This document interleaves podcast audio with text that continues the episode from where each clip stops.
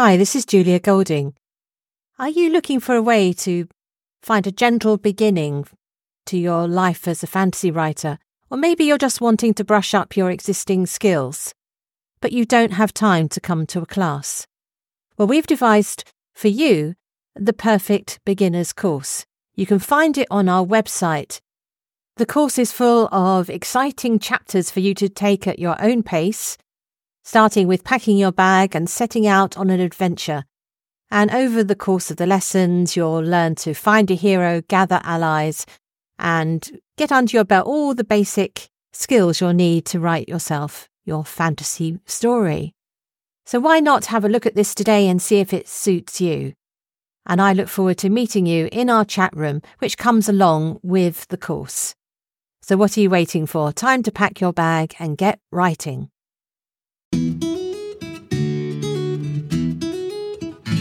Hello, and welcome to Mythmakers. Mythmakers is the podcast for fantasy fans and fantasy creatives, brought to you by the Oxford Centre for Fantasy. My name is Julia Golding. I spend most of my time as an author and screenwriter and, and very creative person all round, uh, but I also uh, direct the centre. So that's what I'm doing here. And joining me today is regular co presenter Jacob Rennaker, who is sitting over in, I think it's Seattle, isn't it, Jacob? It is. Yeah. And Jacob is a Tolkien expert and also involved in the creation of board games. So having a sort of different creative expression of fantasy. Okay. So what are we talking about today? Well, I've been thinking about orcs, as one does. And they are quite a problematic aspect of Tolkien's world in many ways. So I thought we would devote today's podcast to a deep dive into the world of orcs.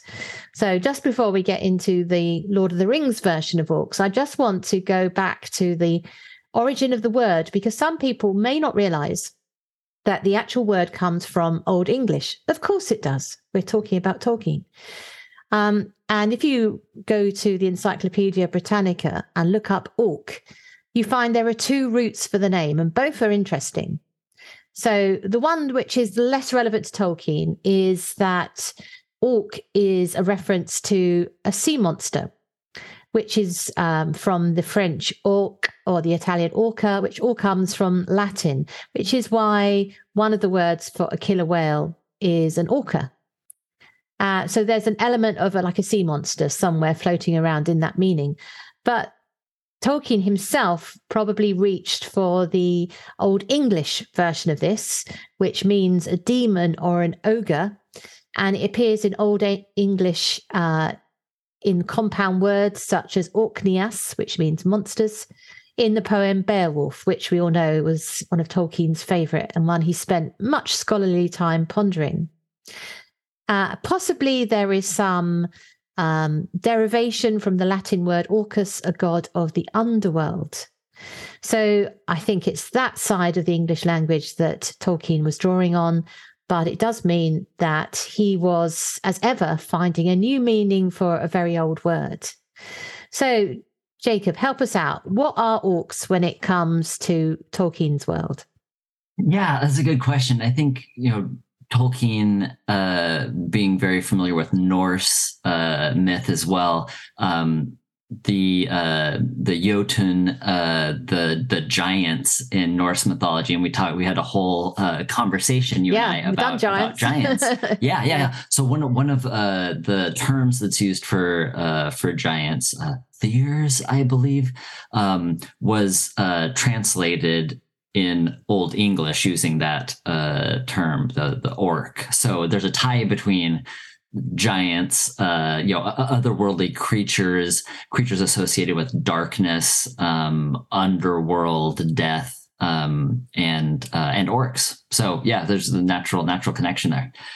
Um, yeah, so Tolkien, it's it's interesting because one of the things that we see in uh, the Hobbit uh, is that we we don't have orc really there that that you have goblins instead right and we're told in the hobbit that uh goblin is used kind of synonymously with orc, and it's and it's actually said um, to be a translation. You know, goblin is used as a translation of of orc.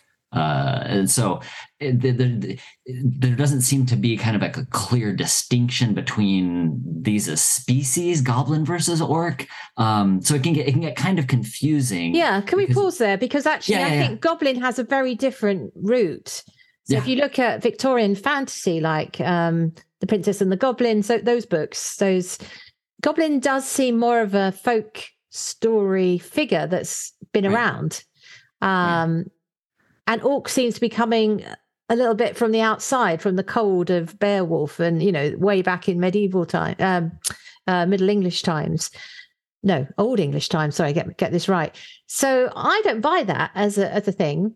I, I feel as though that's that's not a great translation because the goblins in uh, the Hobbit do behave more like goblins than orcs with their their songs and their you know they're a bit more cheery. Yeah, yeah. Well, in the two, so you have in two towers, you have like goblin soldiers that are specifically yeah. referred to, right? Um, and but goblins, whereas I think traditionally in that broader, uh, like Victorian era, that goblins are kind of smaller. Yeah. But here in two towers, the goblin soldiers are said to be of greater stature. Like, so they're like larger.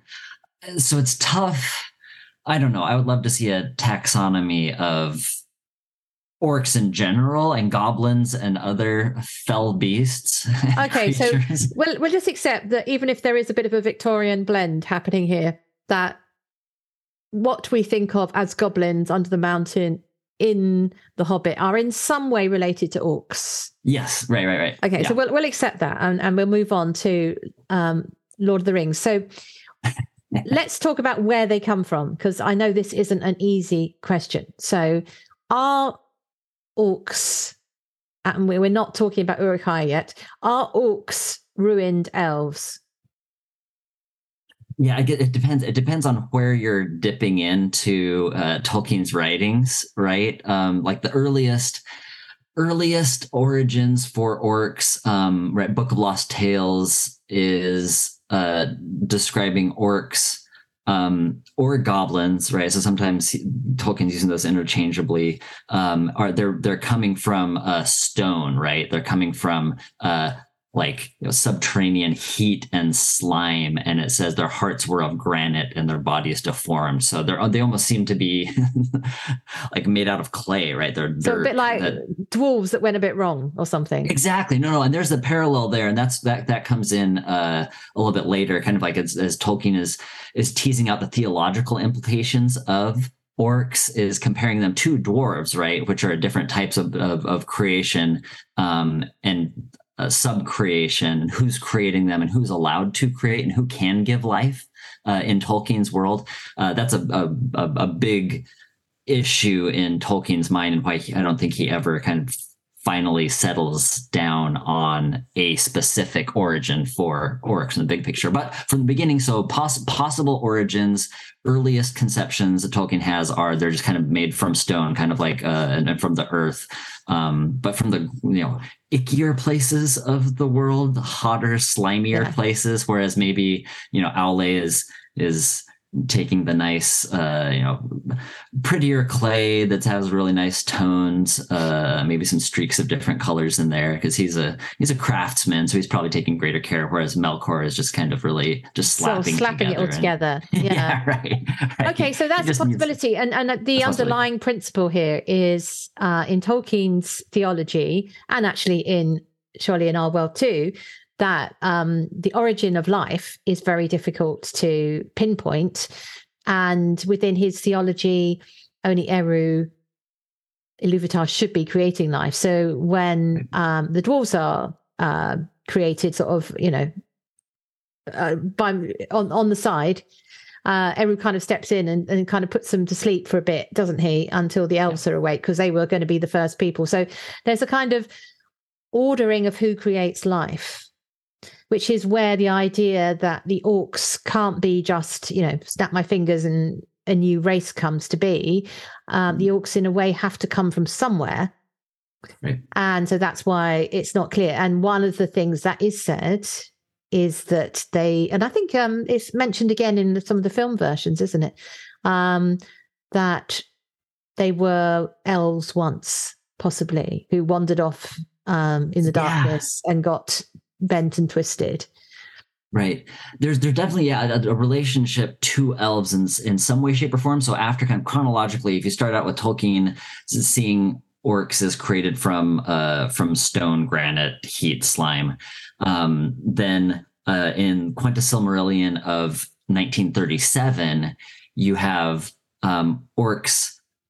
Specifically says that Morgoth is creating uh, orcs after Morgoth had seen the elves and was making them in mockery of the children of Iluvatar. Uh, so they're they're not in, in this in this version in 1937 they're not deformed elves but he's kind of copying elves he sees Mhm. these elves and he's like making them not just as a copy but again like in mockery of the elves so like he's doing oh yeah you can do this yeah i can do it but worse uh and so but they're still made of stone in that version. They're still not kind of made out of the same flesh and and and, and blood. Um but then you have uh the uh annals of aman in the 1950s um when tolkien's putting together and you see that, that that's where we start having the overtones of elves that have been corrupted and twisted. So that's kind of where you're first seeing Mm. that enter into Tolkien's, at least in writing. Oh, I didn't realize it was that that late. Okay, that's really interesting. Um, Yeah. So yeah, and, there's, and so here's from uh, the passage there. Uh, it says, you know, all those of the Quendi, the, the elves that came into the hands of Melkor ere Utumno was broken, were put there in prison, and by slow arts of cruelty and wickedness were corrupted and enslaved. Thus did Melkor breathe the hideous race of the Orkor, which is they were called at that time, um, in envy and mockery of the Eldar, of whom they were afterwards the bitterest of foes. Um, and then this is and this is actually what's then adapted. What follows here is adapted um, in the the published Silmarillion uh, that Christopher Tolkien publishes. So this some of this other language that follows will be a little bit more familiar. Um, uh, right, it says that in their deep uh, dark hearts, the Orkor uh, loathed the master whom they served in fear and maker only of their misery. Um, and then it talks about yeah, uh, da, da, da, yeah. Uh, this maybe was the vilest deed of Melkor and the most hateful to Eru. So, Yeah. this was a bad scene as like being a very bad thing because he's taking existing life and then twisting it to these perverse ends, and so that scene is greater than him just creating something out of stone and being a mockery in the image of. This is actually dealing with life itself, um, living beings, and that's despicable in this particular, you know, kind of theological uh, th- framework. So before we go and talk about the different kinds of orc uh, under that umbrella, um, do we have any idea how they reproduce? Because none of the orcs that we meet uh, seem female. They may be. I don't know. Uh, they could be gender fluid or whatever. But is there any sense of Yeah, are they in a laboratory? Are they are Well- they spawned like you know lava? Or, uh, do we this know? is a good good question. Well, in that same in that same passage, it says um, uh, again from uh, this early uh, see the Annals of Aman uh, that then is adapted into the Silmarillion um, section that talks about orcs. It says uh, the, the the Orkor had life and multiplied after the manner of the children of Iluvatar. Sort of suggestion that they're reproducing biologically there. Okay, so there's going to be some kind of ability to have orc babies somewhere in there, Perhaps which is which is quite interesting to think about. right. Uh, Okay, and and within that, uh, do we have any sense how long they live? Any of that kind of thing? So obviously, if they are after the children of Iluvatar, they they have a sense of they live an awful long time, or are Yeah, they more like dwarves who Again, live and that's extended lifetimes but do die? do die yeah and that's and that again it, it appears to be that's an issue that tolkien's trying to work through because if they are from derived from elves then they're going to have you know this serial longevity right that, that, that they're essentially made of the same stuff but are they? But because they have been twisted, do they have more limitations placed on them, like dwarves, where they can live longer lives? Um, we do see we have examples, and we talk. We can talk later about some of the specific uh, orcs that we have named um, in different works. But you know, one of them uh, is referred to. Uh, right, Gorbag says that he lived longer than regular orcs did. So there's at least there we have we we see that orcs have a particular like lifespan and that this one had a longer lifespan than most. Yeah, though one suspects there isn't much of a retirement plan for an orc. So it could be that he's, so he's, that could be that he's a survivor and hasn't been killed off in some No, exactly. Right. So, uh, exactly. Hi, this is Julia Golding. Are you looking for a way to find a gentle beginning to your life as a fantasy writer? Or maybe you're just wanting to brush up your existing skills, but you don't have time to come to a class. Well, we've devised for you the perfect beginner's course. You can find it on our website. The course is full of exciting chapters for you to take at your own pace, starting with packing your bag and setting out on an adventure. And over the course of the lessons, you'll learn to find a hero, gather allies, and get under your belt all the basic skills you'll need to write yourself your fantasy story. So why not have a look at this today and see if it suits you? And I look forward to meeting you in our chat room, which comes along with the course. So what are you waiting for? Time to pack your bag and get writing. Yeah. So we don't know, I think is it was an, an, element well, that's that's probably yeah you know. and, well and, and this and this depends also so one, one of the other avenues that you have that tolkien is playing with um the, even in that passage that i that i mentioned here that said that you know orcs were kind of twisted um, from elves and then multiply after the manner of the children of Iluvatar is uh, in the margins. Uh, Tolkien wrote, "Alter this: orcs are not elvish." Okay. so he had written, so he's written both, but that was you know afterwards. Uh, there's the idea, right? That so are are they are they sentient? They're, they're they're clearly sentient, but there's you know you have the uh, this idea of of soul of a rational soul, this Fëanor um, that that living creatures have, um, and animals and different types of animals have different degrees of it's kind of like sliding scale of sentience, right? So you have uh, Huan, uh, you have uh, you know, as, as a, a, a dog, uh, the talking dog, one of my favorite very, characters, a yeah. very good dog, right? Yeah. Um, who has right? So he's, he's an animal, but he has speech and like volition, and then you have that similarly with the, the eagles as well, right? So they seem to be mm. set apart from the natural kind of regular beast of the and the field. dragons they also speak. Right. Yeah yeah yeah. So there's so the, the, this is messy and uh, so, so to complicate things further then you have um, in an appendix to uh, uh, an uh, essay on the Quendi and Eldar that Tolkien's writing in 1959 uh, and 60, um, Uh, he says here that there's a cogent point, the horrible to relate. It became clear in time that undoubted men could, under the domination of Morgoth and his agents, in a few generations be reduced almost to the orc level of mind and habits. And then they would or could be made to mate with orcs, producing new breeds, often larger and more cunning. So you have okay. kind of interbreeding between yeah. different species, not just elvish or elf race, but that there's like some sort of crossbreeding that's happening with different. But groups. that would follow if there is some connection to the elves, because of course elves and men can have children. Right. So Okay, well, so we've got um, we we can live with a bit. We can live with some uncertainty there, but we can see what he's reaching for. He's sort of thinking about these in some way as a spoiled creation. That that mm-hmm. seems to be a, a, constant thing here.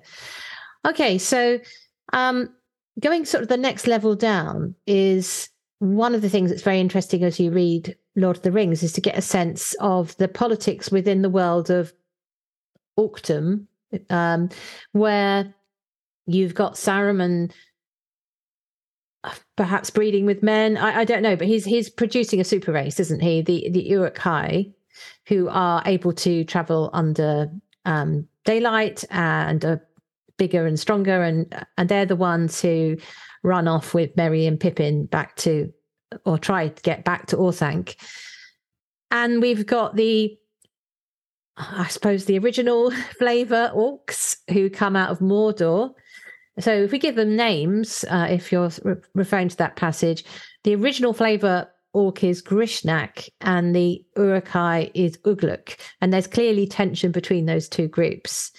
And they all look down on the orcs who are coming out of the Misty Mountains to avenge their captain. So there does seem to be a bit of politics within the orcs.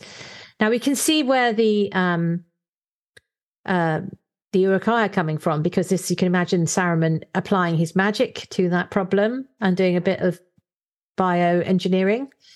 Um, and we and we can see the Mordor orcs, but then he, you go to the next level down when you get with Sam and um, Frodo into the borders of Mordor, you find that the original flavor orcs are also hugely divided by their jobs and where they're stationed. So you've got um, the two orcs who are the ones carrying Frodo into the tower at Cirith Ungol, who are, and then there's a big punch up and they kill each other. The two sets yeah. of orcs, but also yeah, Shagrat and Gorbag. Thank you. I was, names. yeah, and then there are two unnamed orcs, I think, a bit later on, who um, Sam and Frodo over here, who are tracking them, and they are called the soldier and the tracker. One's like snuffling along the ground, and the other one is sort of like leading him in a way. It's like his kind of minder. It's almost like a dog owner type thing, except they talk to each other. So Tolkien really did think through. His orcs aren't all one kind of orc. There's a whole series of a, sense of a community, um, if that's the right word.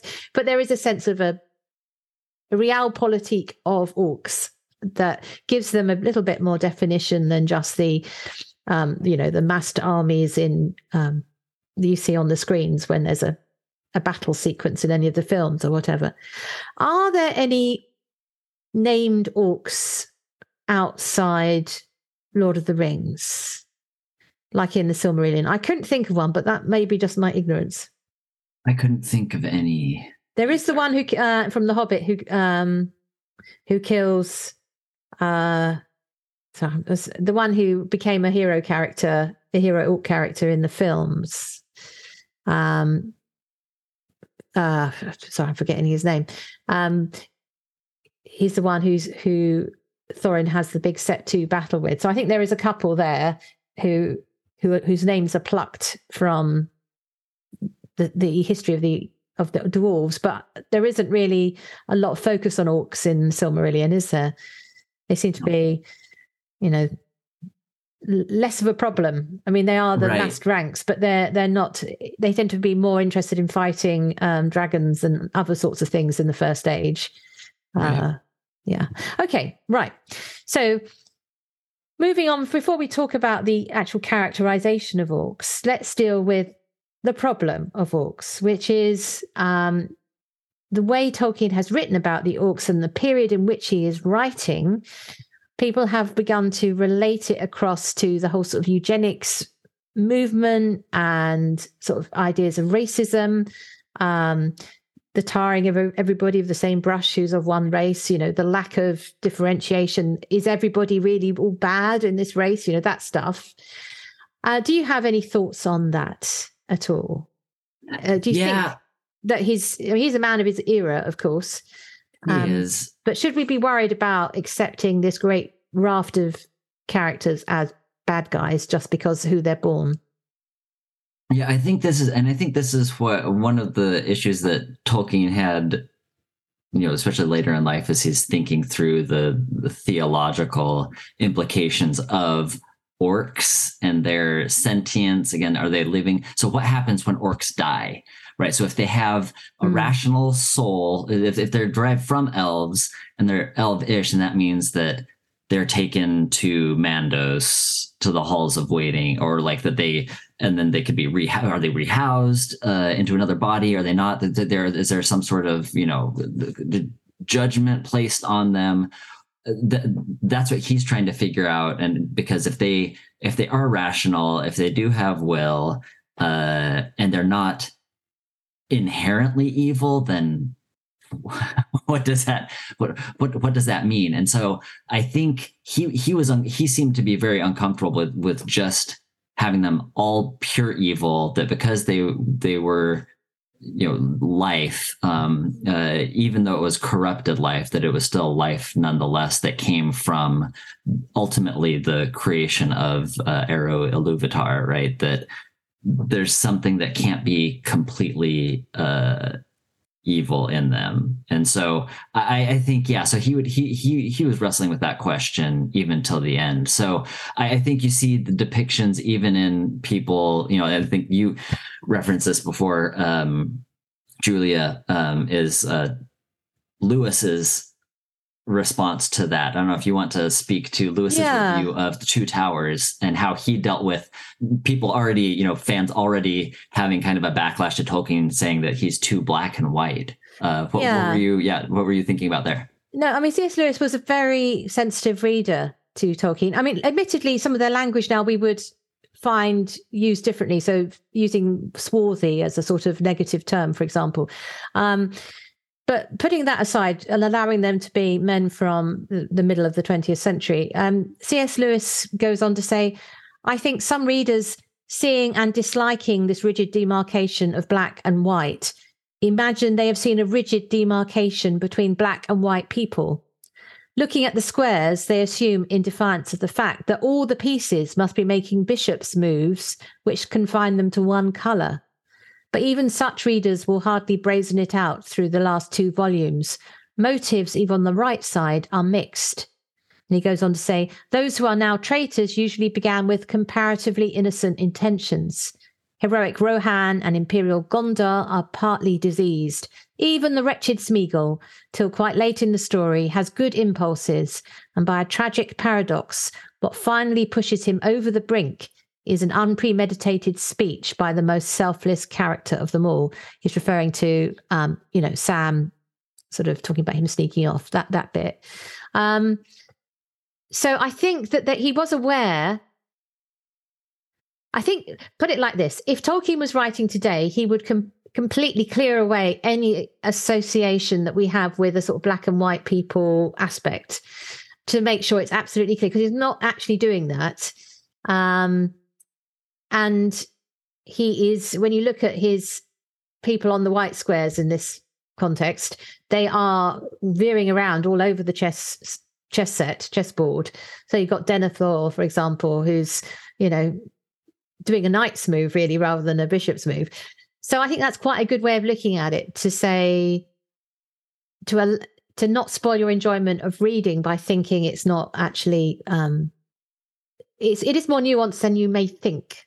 Mhm. And also, I'm very pleased that any sort of visual versions of this that we've had in the 21st century have clearly chosen let's not go down a, um, a, a skin tone route for these people. Let's make sure that they are sort of neutral in that sense. So you get, you know, very chalk white orcs, and you get ones who look like uh, they need a bit of sun, and you get some who are darker toned and leopard striped. You know, that's the way to go. Is to think Yeah. it's uh yeah let's not make it into a racial eugenics um you know a- big let's not let's not ruin orcs yet further by Yeah, doing that to them Yeah, it's good to be sensitive to it eh, because it's, it absolutely is and it has and and and to be completely fair it has been used uh, by fantasy authors who have picked up on orcs the idea of orcs in those sorts of ways that that weren't nuanced and i mean but before going to that uh you know the the silmarillion is written from the elves perspective right um, Yeah.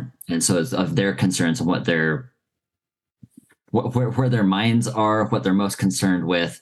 Uh, you know, Hobbit, Lord of the Rings. Tolkien was very intentional about the frame narrative, right? Who's writing it, where it's being translated from, right? Who's passing it on. Um, so, as a as a linguist and as a scholar, he was very concerned about sources uh, and that and, and aware that who is writing and transmitting and translating any story that that's going to filter what the end product is. So I I, I think Tolkien was self-aware uh, enough, like you were saying, Julia, that if it was written in these days, that he would be very painstakingly. They'd all be blue, about, like Avatar.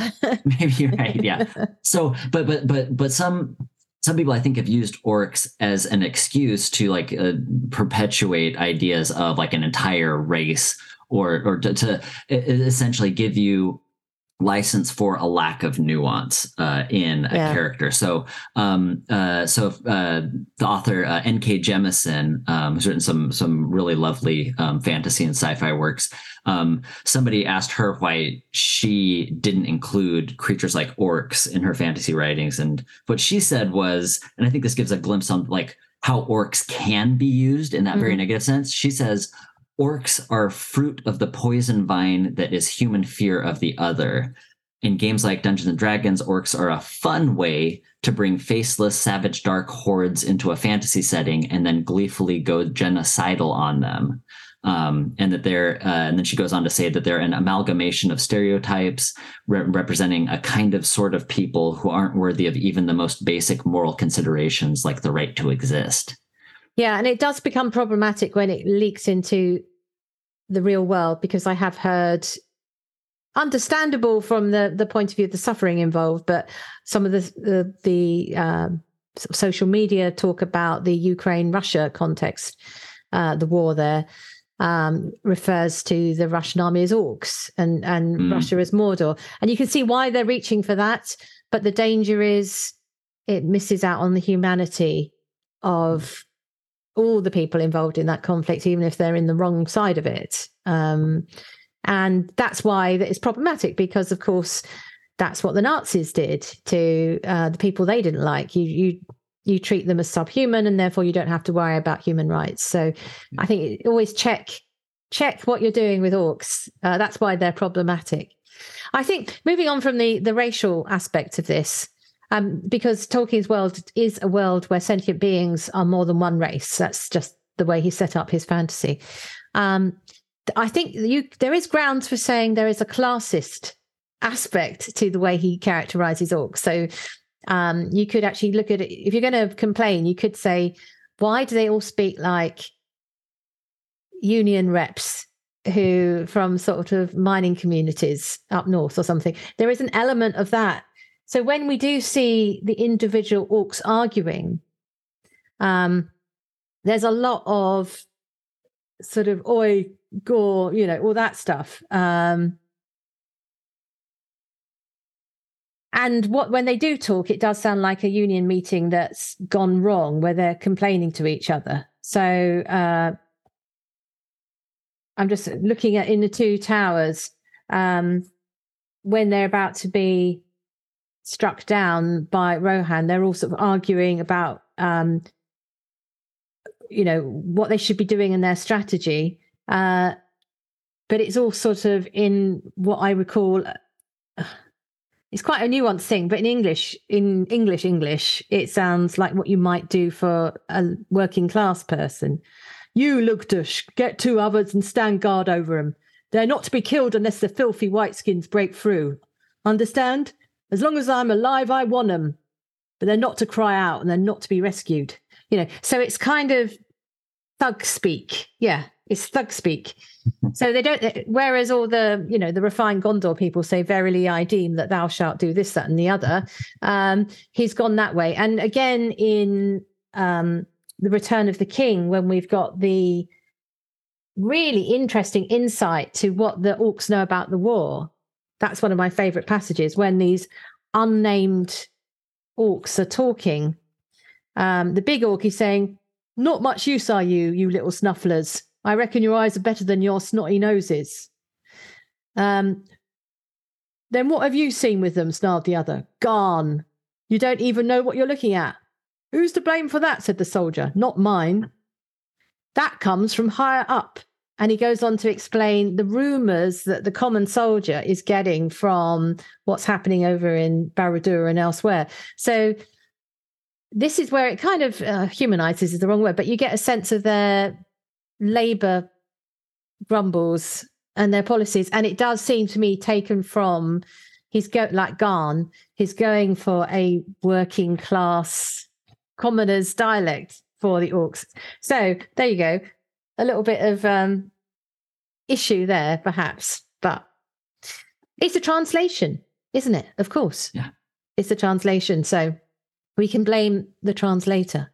Right. So do you have a favorite orc? So we've got Gorbag, uh, Ugluk, yeah, uh, Shagrat, you got. Lugbirds. Yeah. Grishnakh, yeah. do you have a There's favorite? Snaga. Yeah, so it's interesting. I think so so Snaga is sometimes used as like a derogatory term by Uruk-hai for some of the other, you know, lower caste uh orcs. Um, but it's also a proper name for one of the orcs who brings Pippin and Merry to Isengard, and the proper name of another orc who mistakes Sam for an elf warrior in the, the Tower of Cirith Ungol. So it's like the name like Steve or John, uh, like a, a a common name, right? So like what? Well, maybe something like titch or maggot or something. You know, in, in orc speak, I'm sure it means something like that. Yeah. so um, I, think mean, my favorite is um, I actually like Ugluk because he he he is basically Aragorn of the Uruk-hai. He has, you know, he he's aware of his own greatness. We are the fighting Uruk-hai. You know, he's got a real sense of um his importance, which I rather like. Yeah. You know, he, he sort of pontificates. You get a real sense of this commander who really thinks he's the bee's knees. Uh, my, so he's my favorite of all the orcs. My favorite, well, yeah, I think the orcs. It's not in it, but it's not from the books. It's it's his unique to the film is Lurtz, who's that Uruk-hai, the nasty one that has the kind of one-on-one fight, the one who's you know peppering uh uh Boromir with with arrows, and who has that one-on-one fight with with Aragorn at the end. Uh, yes, he is very fine. I mean, he, we were doing the books, but because the other one in um, the Peter Jackson version is the commander figure who has the sort of um, very dis- deformed head. yeah, yeah. I've forgotten his name. Someone not listening to this will know his name. Um, but he again has his own. He's got, you know, you can see the POV, the point of view of that orc looking at his job he's got to get done and how all these idiotic Gondor cavalry are just riding into his guns. You know, you can see the the the world from his point of view, which makes them rise up to a, more of a rounded character. But those are inventions um, added in for the film, aren't they? I think. Yeah, that's Goth Gothmog, by the way. Gothmog, thank you. Yeah. Yes. Um, okay, so moving on to um, the film versions, we've touched on how they've been characterized as uh, trying to get away from a sort of skin tone shorthand, which would be objectionable. Um, on the whole, the the orcs from Mordor are less handsome, if we're allowed a sort of an orc handsomeness scale, whereas the the ones from um, Orthanc are quite, you know, they've got some fine um, actors to sort of fill out those suits, shall we say, like Lurtz and others. So they're they're more handsome versions. Um, dipping back into the Hobbit, and this is where you need to Google again for me the name of the the the one who fights um, Thorin. Um, he and his son both have quite a sort of big part in those films, trying to give their point of view. Um, is it Lurtz the son? They have Azog. Azog, that's it. Yeah. Yeah. Um, but there was quite a lot of criticism of that character as well. People didn't warm to it as a. Um, I mean, there was some problems with an overextension of that that series anyway. But I don't know. I don't think they really worked as well as the Lord of the Rings version of the the orcs um, for some reason, and I can't work out why. Maybe it's because we don't. I, I, don't- I don't know. I think th- the problem about those films is the the real real enemy is Smaug for most of the film, and then Smaug dies, and then we get the Battle of the Five Armies. That's one of the structural problems of The Hobbit, and which is seen as you go into a film that it feels a bit broken backed. So the drama with the orcs or the goblins or whatever we're calling them is a bit disconnected from the Smaug threat. I don't know. So I can see why it was difficult to film. What would you have yeah. done? I don't know. you don't know. I don't know. I'd quite like yeah. to re- recut that film and just keep it to the Tolkien material and see what it looks like. And there's and there's there's people that have done that that have done oh, okay. uh, yeah the Hobbit yeah the, the, Bilbo cuts they've done yeah they've taken the the all three films and cut it down to essentially the length of a single film where it's really I think I'd like that. Hugh closer. Yeah. Yeah. Um, as much as looking... I like, you know, the acting and everything is, and the look yeah. and everything is fine.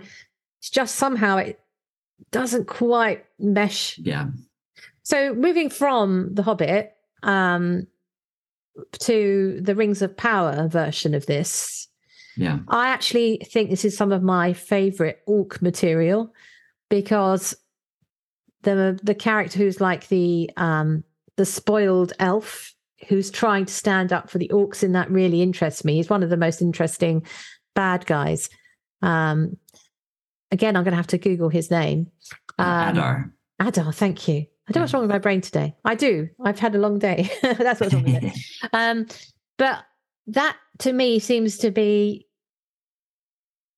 a kind of that's what you need to do with orcs if you're doing a modern writing. So well done the the screenwriters there. Mm-hmm. Um, rather than just sort of drop in orcs as they were originally put into Lord of the Rings, if you're going to talk about more of their origins from um, the Second Age, that is the interesting stuff to do. Is is they are fighting for their survival.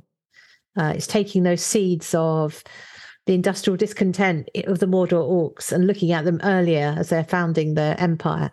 Um, so, did you like Adar? Did you enjoy yeah, that? Yeah, no, I, I did, and I liked the whole conversation. And there was I can't remember if it was episode seven uh, when you have Adar when he's you know tied up um, Galadriel has uh, has you know captured him, mm. and he's kind of inside that barn, uh, being tied up, and talking to her again, telling her that you know like well orcs uh, are really you know they're just elves really we're yeah. all the same and then he and then he gives a theological argument right that they're uh that we're all creations of Iluvatar. And so uh, put on equal footing and say, why, why are you so much better than these living creatures? And so he, I think they do, you're right, the, the writers uh, do raise some really interesting and I think significant moral uh, questions there and the difference between how much of a difference is there really between orcs and elves? Is it nature? Is it nurture right? Uh, is it the environment yeah. that they're that they're raised in? Um but they clearly have uh you know uh tendencies towards worship right? So they're they're kind of treating this adar character as you know quasi divine in a sense yeah. right they, High they reverence him. something mm. yeah and they have so like when the um in episode i think it was two i don't know th- three because that's when you first see it you see adar mm. at the end of two you see adar's blurry at the end of two and then three uh or is it three and four but when you first see adar and then you uh, they're at the the orc camp um uh when Arondir is captured with the other ones and that little kind of like slave camp where they're trying to hew down the trees uh, one of the orcs dies right? And so you almost have like a like funerary ritual uh, that he does on them. So you have this kind of which is a you know oddly tender moment right? Where you see or he was dying no, was, the orc was dying right? And then adar like ends his life but does so in a tender way. Um so it's kind of like a ritual death end of life where the, the the orc wanted that to come from this character. So you have more of a sense of like a culture right? Yeah. Um a, a sense of a worldview that they're fitting within and that they're living within that is different from yours but for them you see that it is compelling and encompassing in a way that they find meaning yeah. in, in, a sense. Um, and that's something that we haven't really seen before. Um, so I, I, I, like you yeah i did really appreciate uh, seeing that from a kind of a cultural perspective. Yeah and then so just moving on slightly from um, the sort of screen versions just we need to recognize um, that there are some book extensions of this um, like the Stan Nicholls uh, series called Orcs. I haven't read it actually. I don't know. Um, I was just reading about it and I was aware of it, um, and it seems to have be like a fun satirical take with the orcs being the sort of boisterous heroes and the humans being the, you know, the enemy. Um, so, and you were mentioning you also see orcs in spin-offs in um, Dungeons and Dragons, and of course in mm-hmm. um, those kind of uh, video games and so on. So people are asking those questions and finding out what they think an orc might be in other worlds, in other no other yeah. fantasy worlds, should we say? Well, and and interesting about the Dungeons and Dragons, it was uh 2020 uh Dungeons and Dragons with Wizards of the Coast kind of revisited their race system, uh, right, for characters, and in uh, 2021 specifically are talking about saying like races like orcs, goblins, and dark elves. Usually they were identified as typically evil, uh, yeah. right? It's just like the default is evil, but now it specifically says that any of the, any of those races they may be good or evil as defined by how they're acting um, and according to the will of the player that's playing them. So okay. they're they're being more sensitive to some of those possible abuses of taking those races and uh, you know essentializing them as evil as the other or whatever. Yeah, yeah, exactly. The ones you don't have to worry about. Right. Right. Yeah. Okay. So thank you. I think we have done our deep dive into the problem of orcs and uh, I've certainly learned quite a few things. So I hope that's helpful to people who are listening. And we always end with where in all the fantasy worlds is the best place for something. And it's absolutely obvious that we have to decide where is the best place to be an orc. so, Jacob, have you had a chance to think about this? Where would I you did, like to be an orc?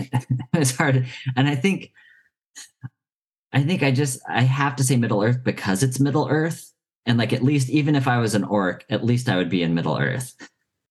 It would be a yeah, rough okay. life. It, it, would be it, it, would be it would be hard. It would be difficult. I'd talk with you know, I, would I'd sound like a the union uh, leader, and I'd you'd, you'd be organizing the labor to the strike. But at least, like yeah. the landscape, at least how Tolkien describes the landscape, like what I would be marching across, and where I would be if I was a snuffler or whatever. At least the landscape would be gorgeous. Uh, so I'd have to content myself with the, the environment. the landscape. Yeah. Yes, yes, exactly. That's where I came down. That's what I'd I suppose I'd have to do. Okay, if it's so, the only way I can get there. It's as an orc. So be it. I would go to Middle Orc, even if it was just as an orc. Yeah, it's like the worst economy class ticket you could get. Right. Um, I think I've been thinking about this, and I think that it's not much fun being an orc in Middle Earth because everyone hates you and they're trying to exterminate you. Um, and so I thought I'd go back to the original world of orc to the Old English orc. Mm. And I would fancy being an orc, some monstrous demon figure living in the forests of Europe, um, a bit like, you know, Grendel from Beowulf, just going about my orcish business in that kind of world. You might last a bit longer. And I might even turn myself into something like the Loch Ness monster eventually, you know, just kind of hide out in my monstrousness. So I'm going back to, you know, those those forests of Europe to the origin of orc. Thank you, Jacob, um, for talking about the problem of orcs, and I look forward to talking to you next time. Do you have, uh, Julia, do you have a tip for us? Oh, thank you for reminding me. Yes. So I think the tip, the relevant tip here is about how to write villains. And one of the things that the orcs present is the problem about um, having swathes of people who are villainous. One of my favorite quotes from um, Terry Pratchett is about Dark Lords, and he says Dark Lords should be rationed. And I think orcs are part of the same economy. You should ration the kind of number of orcs that you think up for your world. And if you want to write in a modern vein, think about the point of view of your characters who you've put as other to make sure you're not falling into the trap of having a set of expendable people who are your cannon fodder. I just don't think our modern time likes that, wants that, and I don't think we should be doing that. um, if they're sentient and all those things. So that is my tip: is to learn from the orcs that we'd have to write them differently today. How about you? Have you got a tip you want to share with us? I do. I just I stumbled across something uh, earlier this week, uh, going back to Rings of Power and uh, orcs there and how they're portrayed there. Um, the I, I mentioned uh, last time uh, the podcast series, the mm. Rings of Power official yeah. podcast. So they had an episode um, with Bear McCreary, who does um, the composing uh, for the series. Beautiful. Yeah. Um, he started doing a deep dive into his composition for each of the episodes Ooh. on his blog. So bearmccreary.com. Um, and you go to that main page and you can uh, select, he has uh, Lord of the Rings. Right now he's just on episode one. But if you look at that, he talks through kind of the theory of um, of coming up with those different themes. He has translations uh, of the different, you know, the music, you know, people that you hear singing, they're singing, you know, singing in Quenya. He has, you know, English translation of the Quenya. He also has English translation of, you know, you hear orcs uh, chanting in the black speech, and you have the English translation of that here, um, along with the full musical accompaniment. So if you want to on your piano, so yeah, Julie, I see your piano behind you. You can turn around and play, just start playing the the yeah. orcish, yeah, the orcish chant. You can start. Uh, uh, start tickling the ivories there um, and singing your own black speech, uh, you can certainly do that courtesy of bearmccreary.com. Um, and it, it's fascinating. And if you enjoy it's, it's really special seeing how much thought um, uh, and care went into his crafting of the mm-hmm. musical setting for the world. So just as much as you see how much care was put into the the physical setting right? Mm. the the the environment the clothing and everything there um, you can see that spelled out um, wonderfully here in the music. Um, and it really helped me to gain a greater appreciation for um, what's being added there. So now as i'm re-listening to the soundtrack and as i see it um, i'll certainly be doing so um, from a place that i'm enjoying appreciating um, and getting a lot more out of it that's a very good tip. Thank you for sharing that. And uh, I will certainly be going and having a look at that myself. Right. So thank you for talking about the problem of orcs and for your special tip. And I look forward to speaking to you again next time.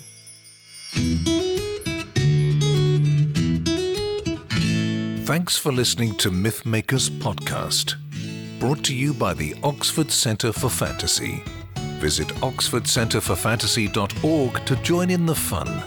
Find out about our online courses, in person stays in Oxford, plus visit our shop for great gifts.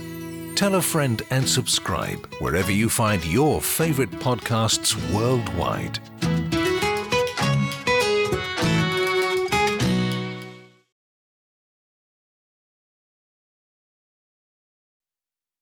Hi, this is Julia Golding. Are you looking for a way to find a gentle beginning to your life as a fantasy writer? Or maybe you're just wanting to brush up your existing skills, but you don't have time to come to a class. Well, we've devised for you the perfect beginner's course. You can find it on our website.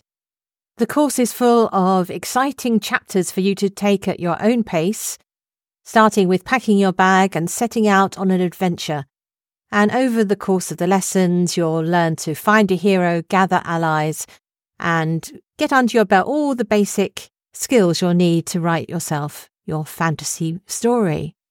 So why not have a look at this today and see if it suits you?